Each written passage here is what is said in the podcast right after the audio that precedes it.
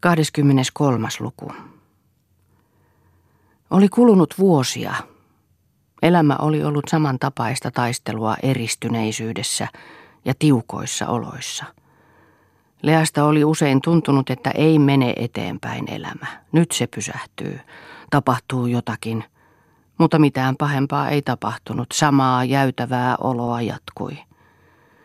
Kun Lea ajatteli aikaa taaksepäin, hän ihmetteli sitä, mitä oli läpikäyty, eikä ollut kaaduttu.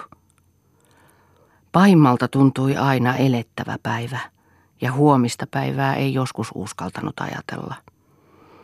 Hänen sisäinen hätänsä oli siinä, että saisi ajan kulumaan ja lapset suuriksi. Ja hän huomasi, että elämällä oli oma rytminsä, kuin aaltoliike – joka kertautui niin, että kun joskus viskeltiin ihmistä kuin myrskyssä jättiläisaallon harjalle, niin hetken perästä oli solunut aallon laaksoon ja työntäytyi eteenpäin ja kulki toista aallon harjaa kohti. Ja vähitellen muodosti omat mittapuunsa elämälle. Koska vielä eletään, ei hätää ole. Se ei merkinyt sitä, ettei hän olisi hätääntynyt. Se merkitsi nopeampaa, käytännöllisempää tapaa rauhoittaa itseänsä ja työntää syrjään raskaat ajatukset. Ja hän sanoi itsellensä, pääasia on, että lapset elävät ja menestyvät. Tuo, millä hinnalla niiden menestys ostettiin, se oli syrjäasia. Lealle oli vielä syntynyt tyttö, jonka he olivat ristineet tytiksi – Pian ja tytin väliä oli seitsemän vuotta. Tytin syntymän aikaan ottivat he varsinaisen palvelijan, ja Lea sai omistautua nyt lapsillensa. Hän oli käynyt heikommaksi ja hiljaiseksi. Heidän kotielämänsä tytin jälkeen ei tuntunut niin tilapäiseltä kuin ennen. Oli vieras ihminen, palvelija, joka säännösteli sitä omalta osaltaan, ja kohtaukset Eeron kanssa olivat vieraan tähden alussa rajoitetummat – eikä rahasta, joka meni vieraan käden kautta, voinut tehdä niin suurta kysymystä, mikä siitä oli ennen tehty. Nyt täytyi salata heidän keskinäistä elämäänsä. Uuden palvelijan tultua Eero pysyi tasaisena pitkät ajat. Hän tahtoi tehdä edullisen vaikutuksen. Hän oli äärimmäisen kohtelias palvelustytölle. Palvelija oli päätekijä heidän talossansa, ja Leasta oli hyvä, vaikka niinkin rauha säilyisi. Palvelustyttö Siiri Keravainen oli vaalea ja lihava, pystynenäinen ja komea tyttö. Hän oli heille tullessaan kahdenkymmenen vanha. Hän piti valkean tukkansa runsailla kiharoilla. Hänellä oli vaaleille ihmisille harvinaiset, ruskeat ja pienet, pistävät silmät, jotka tekivät hänet epämääräisen ja tiukan näköiseksi, huolimatta hänen muuten vaaleasta leppoisasta ulkonäöstään. Suu oli hiukan auki niin kuin lapsilla ja lyhyt, ylöspäin kaareva ylähuuli, yhtyi nenään ilman mitään nenän aluskulmaa, niin että hän vaikutti tavallista yksinkertaisemmalta. Hän keinutteli lihavaa vartaloaan ja lantioitaan laiskasti kulkiessaan huoneessa ja käytti mielellänsä kirkkaanpunaista puseroa arkisin ja tulipunaista leninkiä sunnuntaisin ja halpoja helmiä kaulallansa, joka oli lihava ja valkea. Mutta Siiri teki työnsä tavallisesti eikä juossut poissa kotoa. Leasta hän oli mukava siksi, ettei hän arvostellut niukkaa ruokaa eikä talon väen puutteellisia vaatteita. Kotiutui pian ja oli taipuisa. Hän ei ollut nähnyt, miten ihmiset elävät. Hän tuli maalta, oli palvelut siellä pikkukauppiaalla. Siiristä tämä uusi paikka oli hieno ja hän sanoikin sen. Niin hienoa miestä kuin tohtori en ole ikinä nähnyt. Ja niin kohtelias ja niin alava herraksi, vaikka ikäni palvelisin häntä, sanoi hän Lealle. Ja hän kehui sitten, olisin minä maalla saanut sulhasen, oli puusepän oppilas oikein. Mutta en minä toki maalaisia huoli. Sitä köyhyyttä, kurjuutta, mitä siellä on, sitä lisäämää vielä ja lapsia paljon. Ja mitäpäs kun ei miestä rakastakaan, mitä sitä ottamaan? Siiri punastui ja katsoi Leaan, mitä Lea arvelisi noin hienosta sanasta. No, mitä Siiri nyt rakkaudesta vielä tietää, sanoi Lea vältellen. Olenpa minä vain ollut rakastunut, sanoi Siiri. Siellä oli ylioppilas, joka kävi aina tupakkaa ostamassa meidän kaupastamme, ja siihen minä otin ja rakastuin. Hyvin nätti poika se oli. Eihän se katsonutkaan minua. Vaan sepä haaveilu teki sen, etten toisia katsellut, enkä heidän puheitaan kuunnellut. Terveellistä se vain oli. Siiri oli alussa Lealle hyvin avomielinen, mutta muuttui sitten suljetummaksi ja välinpitämättömämmäksi. Eikä puolta vuottakaan ollut kulunut, kun Eero käyttäytyi häikäilemättömästi ja peittelemättömästi niin kuin ennenkin. Se vain, että pahimmat kohtaukset tapahtuivat sänkykamarissa, josta ei keittiöön kuulunut. Näytti, että Siiri oli perillä kaikesta ja oli sopeutunut oloihin eikä kiinnittänyt huomiotaan siihen, mitä ympärillä tapahtui. Hän kai on niin alkeellinen, ettei ajattele mitään. Laiskahenkinen. Tai on nähnyt kaikenlaista melskettä ja pitää sitä asiaan kuuluvana. Sehän olikin hyvä. Se oli etu. Siirin edessä ei tarvinnut niin syvästi hävetä. Eikä Siiri kertaakaan huomauttanut siitä, mitä oli nähnyt tai kuullut. Jonkinlaista ajatusta hänessä liikkui kuitenkin, huomasi Lea, sillä hän piti lasten puolta. Kun Poju ja Pia tulivat koulusta, antoi hän kermaisempaa maitoa heille ja laittoi voileivät suuria ja tukevia. Se myös hyvitti Leaa, mutta hän epäili kuitenkin, että se voi tapahtua hänen hämmentämisekseen. Kerran sanoi Siiri, mitä noista isistä, eivät ne taida ajatella lapsiaan. Ja olkoot, minulla se oli sellainen isä, maankiertäjä mikä lienee ollut, niin tulipahan siihen pitäjään puutarhaneuvojaksi muka. Ja kun melkein vuoden oli sillä paikkakunnalla ollut, kiireet lähdöt tuli. Kymmenen naista oli jäänyt sitä kaipaamaan, sanoivat, ja sitä oli itsekin kehunut. Niin että on minulla sisarpuolikin, talon tytär oikein ja talon ainoa periä. Ja kun se sisarpuoli tuli kauppaan, niin oli minulle ylpeä, ettei hyvää päivää sanonut. Niin minä sanoin sille, mitäs tämä sisar on noin ylpeä? Älä sinä siinä ylpeille, tiedätkö edes missä isäsi on? Niin se sanoo, missä se sinun isäsi on? Niin minä sanon, että se on siellä missä sinunkin. Ja se sanoo, isätön tyttö olet samanlainen kuin äitisikin. Ja minä sanon, enpäs ole. Minä teen työtä ja elätän itseni. Sinustapa kertovat huonoja. Kysyppäs kyläläisiltä. Ihmiset virnistelevät ja kauppias jo kieltää meitä, mutta kun minä kuljen kahvisäkille, joka oli tiskin toisella puolella oven suussa siinä nähtävillä, niin eikö se tyttö varsin tyrkkää minua kyynärpäällään. Silloin minä otan ja pörrötän sen tukan, jonka hän oli kiharruttanut parturissa. Ja se tyttö koettaa tarttua minun tukkaani, mutta eipäs ylety. Kauppias tuli väliin ja meidät erotettiin ja poishan minut pantiin, sillä tytön kotiväet uhkasivat, etteivät osta siitä kaupasta, ellei minua panna pois. Ja sitten minä menin siihen parturiin ja kiharrutin tukkani ihan samalla tavalla ja jokainen sanoi, että me olemme ihan samannäköisiä. Ja kun minä tulen tänne ja haen paikkaa, saan tämän, niin kiitinpä onneani, että sen roskajoukon taakseni jätin. Ei kauppiassa vikaa ollut. Hyvän todistuksenkin antoi ja aina rouva varoitti minua, että käyttäytyisin nyt vain siivolla. Niin hyvä tulee. Kyllä minusta ihminen tulee. Enkä minä ole samanlainen kuin äitini. Minä ihan häpeän äitiäni. Yksinäinen irtolaisnainen ja viinaakin myy ja paikkakuntalaiset paheksuvat häntä. Ei rouva nyt vain luule, että minä olen samanlainen. Ei, en minä luule, sanoi Lea.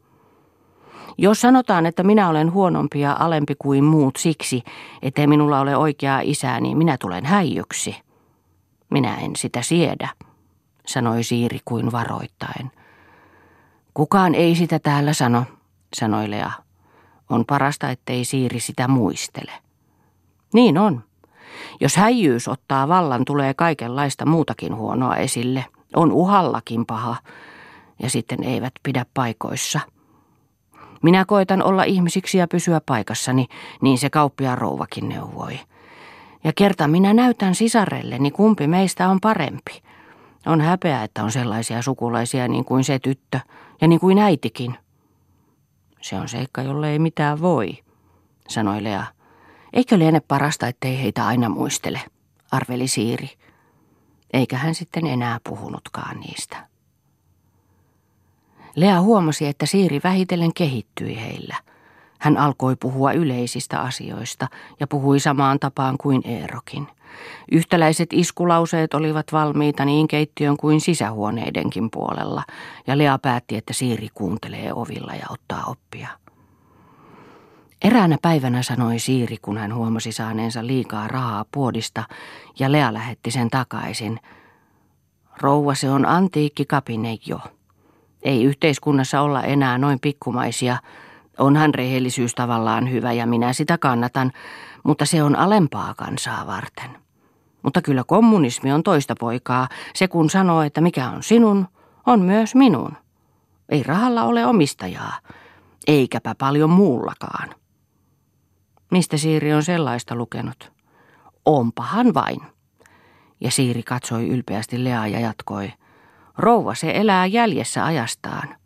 Sitä on jo uudet maailmankatsomukset ja uudet moraalit muodostettu ja tehty ihan naurettavaksi vanhat uskot ja tavat.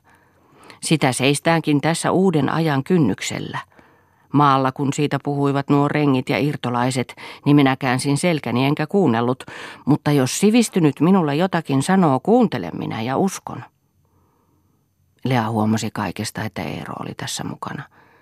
Hän ei vain käsittänyt, kuinka tuo muutos oli niin nopeasti tapahtunut Siirissä. Keskustelivatko Eero ja Siiri silloin, kun hän oli tytin kanssa ulkona päivällä? Varmasti se tapahtui silloin. Eero muovaili Siiriä mieleiseksensä. Mitä varten se Eerolle oli niin tärkeätä? Hän ei välittänyt yhtään omista lapsistaan.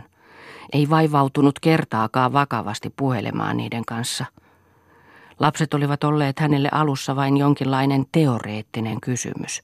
Kun se oli ratkaistu, oli kaikki tehty. Ja teoriakin oli muuttunut sitten. Lasten oleminen oli tarpeetonta. Eero oli tyytymätön omiin lapsiinsa.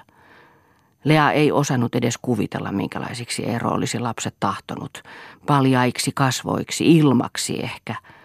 Niiden piti osata olla hiljaa ja vaieta, osata olla niin näkymättömissä kuin mahdollista – Saman tekevää, mitä niistä tuli. Saman tekevää, mitä ne olivat. Saman tekevää, menestyivätkö ne koulussa vai eivätkö. Ne eivät vähäkään kiinnittäneet hänen mieltänsä. Ei niistä mitään tule, sanoi hän Lealle. Turhaan hukkaat aikaasi niiden kanssa. Katsotaanhan, sanoi Lea. Molemmat menevät hyvin koulussa. Poju on ensimmäinen. Ei se mitään merkitse. Ei niistä ensimmäisistä mitään tule. Eikä niiden tarvitse käydä koulua loppuun. On liiaksi ylioppilaita. Minne ne menisivät? Minun puolestani minne tahansa, työläisiksi. Onneksi Eero oli niin välinpitämätön ja aloitekyvytön, että Lea tunsi itsensä turvalliseksi. Ei Eero viitsisi ottaa pohdittavakseen lasten koulunkäyntiä eikä sen lopettamista. Näin se jatkuisi. Koko Eeron lastenkasvatusosuus rajoittui muutamiin kieltoihin ja muutamiin ärjähdyksiin. Menetkö siitä pois? Älä liiku tuolilla vaatteesi kuluvat. Mitä sinä aina luet, lukematta tuollaista pitää oppia? Vai ulos taas, kulutat vain kenkiä? Lapset eivät saaneet urheilla, urheiluvälineitä ei saanut ostaa. Ja Eero selitti, että tyhmimmät ne vain urheilevat ja tyhmäksi se urheilu tekee. Lopulta Lea olikin tyytyväinen siihen, että lapset olivat hänen hoidossaan kokonaan. Hän koetti yhtenäistää niiden kasvatusta. Lapsille ei hänen mielestään voinut tulla niin suurta vahinkoa kodin synkkyydestä ja rajoitetuista oloista, kuin olisi tullut vanhempien alituisesta epätasaisesta kokeilusta, jota olisi suunnattu sinne ja tänne. Jos koti oli ikävä, lapset oppivat sen isona unohtamaan ja antamaan anteeksi, ajatteli hän. Itse hän lasten seurassa torjui mielestään painostavaa ikävää ja koetti luoda kevyempää ja suojelevaa ilmapiiriä lastensa ympärille. Ja hän toivoi, että lasten ajatukset eivät pysähtyisi isään arvostelevina ja koetti selittää ja välittää toinen toisilleen näitä kahta eri maailmaa. Mutta hän ei välittäjänä onnistunut. Eero ei välittänyt lapsista. Lapset taas olivat saaneet kauhun isänsä kohtaan – ne monet kerrat, joina Eero oli lyönyt heitä säälimättä ja kovaa, tai ottanut heitä tukasta niin, että hiuksia oli jäänyt tukku hänen käteensä, eivät olleet menneet jälkiä jättämättä. Ja kun mitään erikoista aihetta tahi syytä ei sillä kertaa kuritukseen ollut ollut, kun se oli tapahtunut Eeron pahan tuulen vuoksi, lapset eivät tajunneet isää, vaan kammosivat häntä. Ennen, ollessaan viisivuotiaana, oli poju kerran, kun Lea meni puotiin ja hän jäi sisään leikkimään, kaatanut tuolin hevosekseen, ja se oli kaatuessaan kolahtanut kovasti ja häirinnyt Eeroa – Eero oli työntänyt pojun vaatekomeroon ja pojun etusormi oli jäänyt oven väliin. Poju oli huutanut koko ajan ja kun Lea tuli sisään, huusi poika vielä. Sormi oli rikki, verta oli vuotanut runsaasti, kynsi oli lähtenyt pois ja se sormenpää jäi muodottomaksi. Myöhemmin eräänä sunnuntaipäivänä, ollessaan tyytyväinen edellisenä iltana pitämäänsä puheeseen, tuli Eero jo aikaisin ruokasaliin, kun lapset olivat syömässä aamupuuroaan, ja tukisti leikillään pojua ja löi olkapäälle piiaa, niin että piialta läikähti lusikasta maitoa pöytäliinalle. Katsos, kun ei osaa syödä vielä ihmisiksi iso tyttö, sanoi Eero. Se läikähti vahingossa, sanoi Pia. Mene nurkkaan seisomaan, ärjäisi Eero. Se sattui vahingossa, sanoi poju tiukasti ja katsoi vakavana isänsä ja nousi ylös. Olkoon sitten, sanoi Eero ja meni pois omaan huoneeseensa. Hän oli hyvällä tuulella ja jätti kurituksen. Ei tarvitse olla noin juhlallinen, kun isä on hyvällä tuulella, sanoi Lea. En minä osaa liehiä, sanoi poju. Eihän ole liehimisestä kysymys, kohteliaisuudesta vain. Vielä mitä, sanoi poju jäykästi. On tehtävä kaikki, että isä tuntee olevansa omassa kodissaan ja omiensa parissa, sanoi Lea. Mitä hän itse tekee, sanoi poju. Eipä hänkään ole kiltti, sanoi Pia. Hän on omalla tavallaan kiltti, sanoi Lea, eikä se ole mikään puolustus. Jos joku ei ole kiltti, ei saa laskeutua sen jonkun tasolle. Sitä paitsi isä tekee työtä ja tämä on isän koti. Eikö olekaan meidän kotimme, kysyi Pia. Onpa tietysti, sanoi Lea. Minä isona miehenä ajan hänet pois, sanoi poju lujana. Ei kultaseni, sitä et sinä tee, sanoi Lea. Kun tulen suureksi, laitan oman kodin. Otan sinne äidin ja Pian, sanoi poju. Kun minä olen isän, sanoi Lea. Ei sinun tarvitse olla, sanoi poju. Minä otan sinut isältä pois. Pojun suupielet värähtivät. No sittenpähän taas nähdään, kun sinä olet iso mies ja kun sinulla on oma koti. Onko sinun kotisi sitten maalla? kysyi Lea hälventääkseen pojun ajatuksia. On kai. Kas niin. Ja mepä tulemme isän kanssa sinne vieraisille ja sinä olet isälle kohtelias, etkö olekin? Niin kai. Jos pitää olla kohtelias niillekin, jotka pahaa tekevät. Sellainen se onkin voimakas poika, joka on kohtelias kaikille. Eipä isä muuten pahaa teekään. Olenko suurena voimakkaampi kuin isä? Isä on voimakas. Ei kai niin voimakas kuin minä isona. Minä voitan silloin isän, ja jos hän on paha sinulle, minä lyön isää kovasti. Tämä oli pahasti sanottu ja pahasti ajateltu. Ei kukaan lyö isäänsä, sanoi Lea. Ei lyö, sanoi Pia. Lyö, jos hän on paha, väitti poju. Ei lyö sittenkään. Joka lyö on paha, sanoi Lea. Lyöminen on syntiä, arveli Pia. Isä tekee syntiä. Syntistä saa lyödä, sanoi poju. Ei poju. Äiti on nyt pahoillaan, et koskaan saa sanoa enää niin. Isä on minun toverini ja minä puolustan toveriani. Pidämmekö salaisuutena nyt tuhmuutesi? Lea otti pojun polvelleen. Emmekös ole tovereita me, me kaksi, emmekös? Ja emmekös lupaa nyt, ettemme puhu sellaista? Lea katsoi rohkeisiin ja rehellisiin pojan silmiin ja otti hänen kätensä käteensä. Emme sitten, sanoi poju vastahakoisesti, mutta vain sinun tähtesi ymmärrätkö?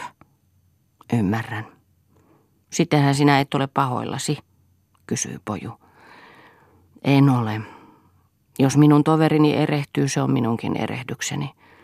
Jos isä sinusta erehtyisi, on se minunkin erehdykseni. Pane se mieleesi. Jos siis häntä löysit, löysit minuakin. Toveruus on sellaista, näetkös. Toverit seisovat vierekkäin ja vastaavat yhdessä kaikesta. Jos poju erehtyy, on se äidinkin erehdys, koska en ole toveriani oikein opettanut. Sellaista se on toveruus. Sellaista se on toveruus, sanoi Piakin. Poju mietti. Mutta jos hän lyö sinua, lyö minä kyllä. Nyt minä olen pahoillani sanoi Lea. Enkö minä saa sinua oppimaan mitään? Oletko sinä niin paha? Poju pani kätensä äidin kaulalle ja sanoi alistuen. Sinun tähtesi minä koetan olla hyvä. Muuten en. No, minä jätän sinut isän kuritettavaksi enkä puolusta sinua. Ja hän kuiskasi Lean korvaan. Rakkaus. Siksi vain. Se on salaisuus nyt. Ei siis siitä puhuta, sanoi Lea. Poju reipastui, hyppäsi pois Lean sylistä, nosti kättänsä ja varoitti Piaa. Koti, isä, äiti ovat erehdystä täynnä. Niistä ei saa puhua.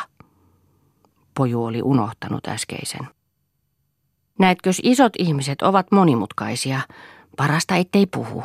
Kun isä lyö, minä en lyö. Minä kutsun vain poliisin ja se saa viedä isän vankilaan. Sinä olet hyvin tuhma poju, sanoi Lea hätäisesti ja katsoi ovelle. Se oli kiinni toki. Minähän pyysin, ettei puhuttaisi enää. Etkö voi olla vaiti? Saako puhua eläimistä? kysyi Pia. Saa, niistä on hauska puhua, sanoi Lea. Niille ei saa tehdä pahaa, sanoi Poju, mutta ihmisille saa. Pojun otsa oli poimulla ja hän mietti ja Lea pelkäsi lisäkysymyksiä ja sanoi, ei saa puhua enää. Milloin saa?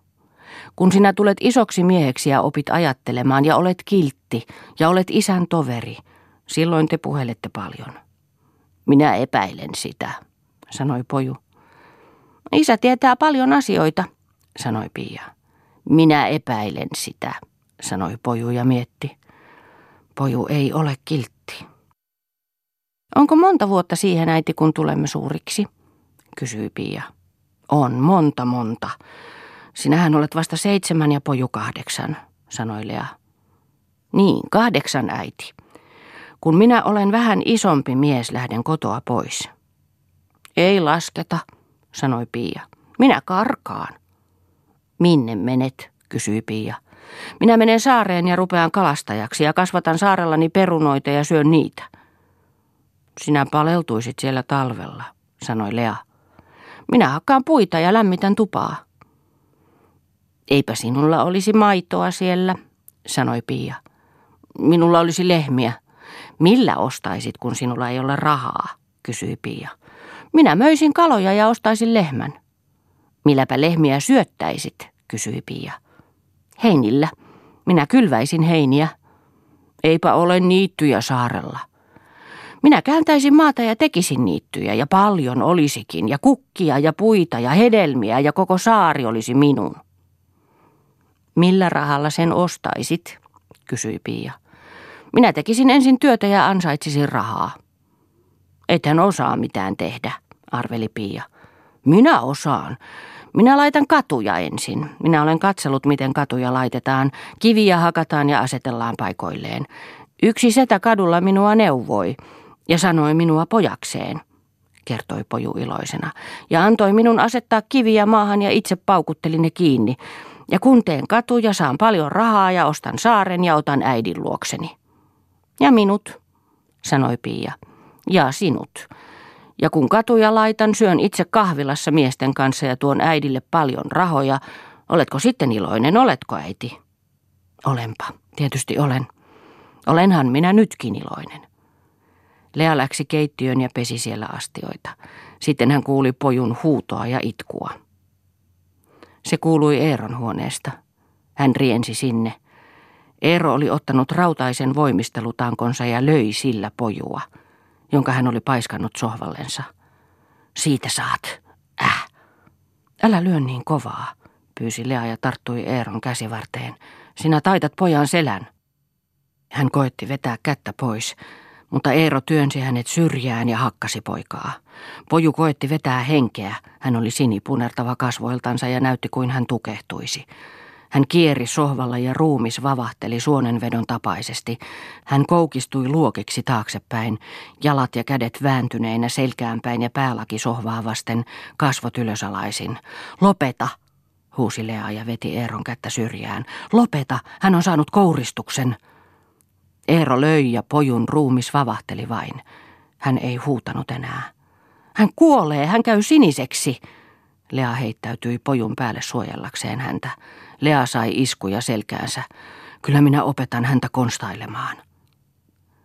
Lea sai otetuksi pojun syliinsä ja kantoi hänet sänkykamariin ja asetti vuoteelle. Hän haki vettä ja pyyhki pojan kasvot ja siveli ruumista, ja kun pojun väri muuttui tavalliseksi, riisui hän hänet. Poju raotti silmiään ja valitti ja sanoi, äiti. No lapsi, nuku nyt. Äiti istuu tässä koko ajan, koko ajan. Hän siveli pojun otsaa ja tukkaa. Koko ajan, koko ajan. Poju nukkui sikeästi. Vavahteli vain nukkuessaan. Ja Lea istui kauan hänen vuoteensa vierellä. Lea ymmärsi, että Eeron oli täytynyt kuunnella oven takana ja kuulla jotakin pojun puheesta. Kun poju sitten heräsi, sattui Lea olemaan sängyn vieressä.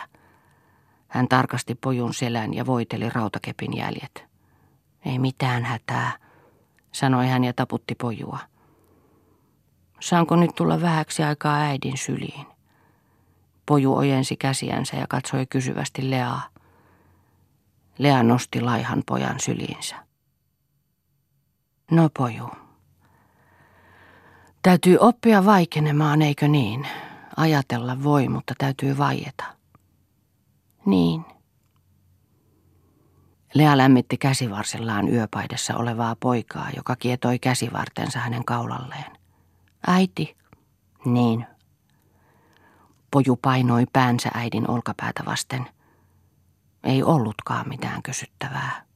Tuleeko sinulle kylmä? Ei. Ja katsos poju. Me emme muistele tätä pahalla, emmehän. Niin. Me opimme anteeksi antamaan. Ei. Jos sinä näet kadulla raajarikon esimerkiksi, sellaisen vailinaisen ja onnettoman, joka ei pääse oikein liikkeelle, mitä? Voitko rakastaa sellaista ja antaa hänelle jotakin, vaikka hän ei sitä ansaitsisi, voitko? Poju mietti. Sitten kirkastuivat hänen kasvonsa. Voin, sanoi hän. Jos sinä tapaat sokean, joka ei näe maailmaa, missä hän elää, voitko rakastaa häntä, vaikka häneltä näkö puuttuu? Voin. Otaksutaan, että se, joka silmittömästi suuttuu, on menettänyt näkökykynsä niin, ettei hän näe sitä maailmaa, missä hän elää. Eikös hän ole onneton vain? Eikös pitäisi rakastaa häntä tuon onnettomuuden tähden, eikö? Ei. Poju ei ymmärrä. Ei ymmärrä. Mutta jos alkaa pienenä lyödä toisia ja annetaan lyödä ja tapella ja on tottunut siihen, eikä kukaan neuvo eikä osaa pitää sitä pahana, niin ei näe, ymmärrätkö, ei näe. On kuin sokea. Olenko minä nyt paha? kysyi poju. Et ole. Äiti hymyili pojulle ja poju vapautui. Ja iltapäivällä menemme ulos, sanoi Lea. Ja mitenkäs ovat läksysi? Onko poju osannut? Olen osannut. Siitähän äiti on iloinen. Saanko panna päälleni, äiti? reipastui poju. Pane päällesi. Katsotaan läksyt. Ja niinpä on äidin poika kuin iso mies, tekee työnsä hyvin ja oppii kaikenlaista ajattelemaan. Se päivä oltiin äänetönnä perheessä. Iltapäivällä meni Eero ulos eikä tullut kotiin ennen kuin puoli yön jälkeen. Seurasi sitten pitkä äänettömyyden kausi – jolloin lapset Eeron kotona ollessa hiipivät hiljaa huoneissa ja vain kuiskailemalla puhuivat. Lapset tulivat pelokkaiksi ja aroiksi. He istuivat aterioidessa kuin tuomiolla. Heitä ei osannut houkutella puhumaan. Vain Lea puheli aterioidessa jonkin sanan, ja kun Eero tuli huoneeseen, pujahtivat lapset pelokkaina huoneesta pois, usein keittiöön. Pojulle jäi se paha tapa, ettei hän katsonut Eeroa silmiin, jos Eero sanoi hänelle jotakin. Lea huomautti siitä pojulle usein. Sinun on katsottava isää silmiin, kun isä puhuttelee sinua. En ilkiä, sanoi poju itsepäisesti. Sinun täytyy. En voi. Ja kerta sanoi hän jatkoksi, minä halveksin häntä. Etkö osaa edes vaieta ja valehdella? Te tahdotte, että minun pitää oppia valehtelemaan. En rupea. Se ei ole valhetta. Se on. Kun hänen kätensä sattui minun käteeni, niin minua puistatti. Ja minä ajattelin käärmettä ja sisiliskoa. Olet paha, sanoi Lea. Minä taidan olla paha, sanoi Poju. Poju kypsyi nopeasti muutamaan vuoteen. Lea ei voinut peittää lapsilta kotioloja. Eero puolestaan ei tehnyt siinä mitään. Pakostakin lapset joutuivat kuulemaan asioita, jotka eivät heidän iälleen kuuluneet. Ja heihin tuli omituinen sekoitus heleätä lasta ja pikkuvanhaa. Ja he antoivat välistä neuvoja äidillensä. Joskus Lea lohdutti itseään sillä, että kenties eivät nämä kotiselkkaukset kokonaan olleet hyödyttömiä. Jospa lapset isompina olisivat oikeudenmukaisia, eivätkä tekisi samoja virheitä kuin he. Joskus poju hämmästytti häntä uusilla viisauksillaan, joita hän oli oppinut koulussa tai lueksinut kirjoista, ja jotka olivat jo isompien poikien viisauksia. Kerran istui Lea alakuloisena mietteisiinsä vaipuneena, kun poju sanoi, sinä äiti olet suurin tuhlari maailmassa. Mitenkä niin? Kun sinä istut allapäin. No mitä sinä neuvoisit minun tekemään, kysyi Lea. Sinulla pitäisi olla yliote. Nyt tyydyt aliotteeseen. Poju katsoi äitiin, tokko tämä huomasi, miten tärkeä sana siinä oli. Mistä sait sen sanan yliote ja tuon aliote? Voimistelutunnilta se on peräisin, painista. No, ja mitä sinä tekisit yliotteellasi tässä? kysyi Lea. Samaa, mitä tehdään pahankuriselle lapselle, selitti poju tärkeänä. Siis tappelua vain taas. No, se on yliote, selitti poju. En hyväksy, sanoi Lea. Jos minä maltan mieleni, näyttää vain siltä, että minulla on aliote. Mutta kuka sen sanoo, eikö minulla olekin yliote? Eikös yliote ole se, jolla pääsee pitemmälle, tai mahdollisimman pitkälle? Onpa tietysti. Siis sietää aina harkita, mitä tekee, eikä heti hyökätä. Katsos, minun isäni sanoi minulle, että mielenmalttia. Tiedätkös mitä se on? Se on samaa kuin harkinta. Sillä ei vahingoita ketään. Sitä äiti koettaa. Eikö se ole oikein, pojukulta? Se on oikein. Koettaa tehdä oikein, eikö siihen ole pyrittävä, sanoi Lea. Jos toiset tekevät väärin, tehdäkö silloinkin oikein? Niin, aina, riippumatta siitä, mitä toiset tekevät. Äitipä ei muuta keinoa näe. Se on heikkoa. Voi olla. Sotatila on toinen, kun soditaan joku jää tantereille, eikö jää? Jää, mutta se on puhdasta peliä. Onpa kylläkin. Mutta itse asia ei silläkään ratkea. Otaksutaanpa noin lapsellisesti, että paha ja hyvä taistelevat. Paha voittaa, hyvä jää tantereelle. Paha jää elämään ilman vastustajaa ja levitteleikse ja saa valtaa. Asia ei siitä hyötynyt, että hyvä kaatui, hyötyikö? Ei hyötynyt. Jos ne jäävät taistelukannalle vielä, kuka sanoo, että ajan kuluessa pahan valta ei heikkenisi ja lopulta hyvä voittaisi, mitä kultaseni? Eikö niinkin voisi olla? Elämä on hiljaista sotaa, ajatellaan niin. Jos minun kutsumukseni on, otaksutaanpa näin, sotia hiljaisesti hyvän puolella, vaikka vain seisomalla paikallani, enkö minä ole pelkuri, jos minä juoksen turvaan? Tai tyhmä, jos minä tarjoudun suotta tantereella kaatumaan. Otaksutaanpa, että minulla on lapsia. Eihän silloin minun elämäni ole edes minun omaani, Eikä siitä ole tarjottavaksi, mikä ei ole minun omaani. Mitä? Ymmärtääkö lapsi? Ymmärtää äiti. Miksi siis minä pakenisin paikaltani, tai miksi minä huutaisin liikaa, kun siitä ei ole apua, ja kun se vain näyttäisi minun heikkouteni? Ja vihollinen silloin voisi olla julkeampi. Niin myös. Poju siis ymmärtää. Ja sen poju ymmärtää, että pikkusiskot, Pia ja Tytti, tarvitsevat äitiä, eivätkö tarvitse? Tarvitsevat. Ja poju myös. Ja poju myös. Ihminen ei elä vain itseänsä varten, vaan toisiakin varten. Meillä on isänmaa. Niin, se myös. Riippuu ihmisen voimista ja laadusta, minkä verran ja missä voi toisille antaa ja toisille elää. Sinä olet pieni vielä eikä sinun tarvitse näitä vielä ymmärtää, mutta sinä teet palvelusta jo sillä, et et hyökkää, et mielessäsikään. Niin, että sinä pidätyt, et sotkeudu meidän isojen asioihin. Se tekisi minulle kipeätä. Älä kiivastu, jos näet isän liioittelevan, tai sanokaamme vaikkapa erehtyvän. Mene silloin pois, malta mielesi, ja sillä tavoin sinusta voi tulla välittäjä, johon isä luottaa. Sinä velvoitat häntä isompana, näetkös? Nyt isä luulee, että minä yllytän sinua, ja sehän on paha. Sinä vahingoitat minua. Isä tuntee, että ympärillä on vihollislauma. Ja niin hän ei ole. Me rakastamme häntä. Hän on meidän. Me odotamme, että hän ymmärtää sen. Tulee aika, jolloin hän tarvitsee meitä, jolloin me kuulumme yhteen niin kuin oikea perhe. Tuleeko varmasti se aika?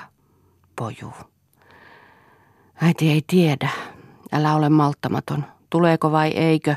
Se ei saa muuttaa sitä, että menettelee oikein. Ja nyt en enää puhu. Sinä olet lapsi, etkä ymmärrä minua. En ole. Tule siis syliini. Poju istuutui äidin syliin. Iso poikani.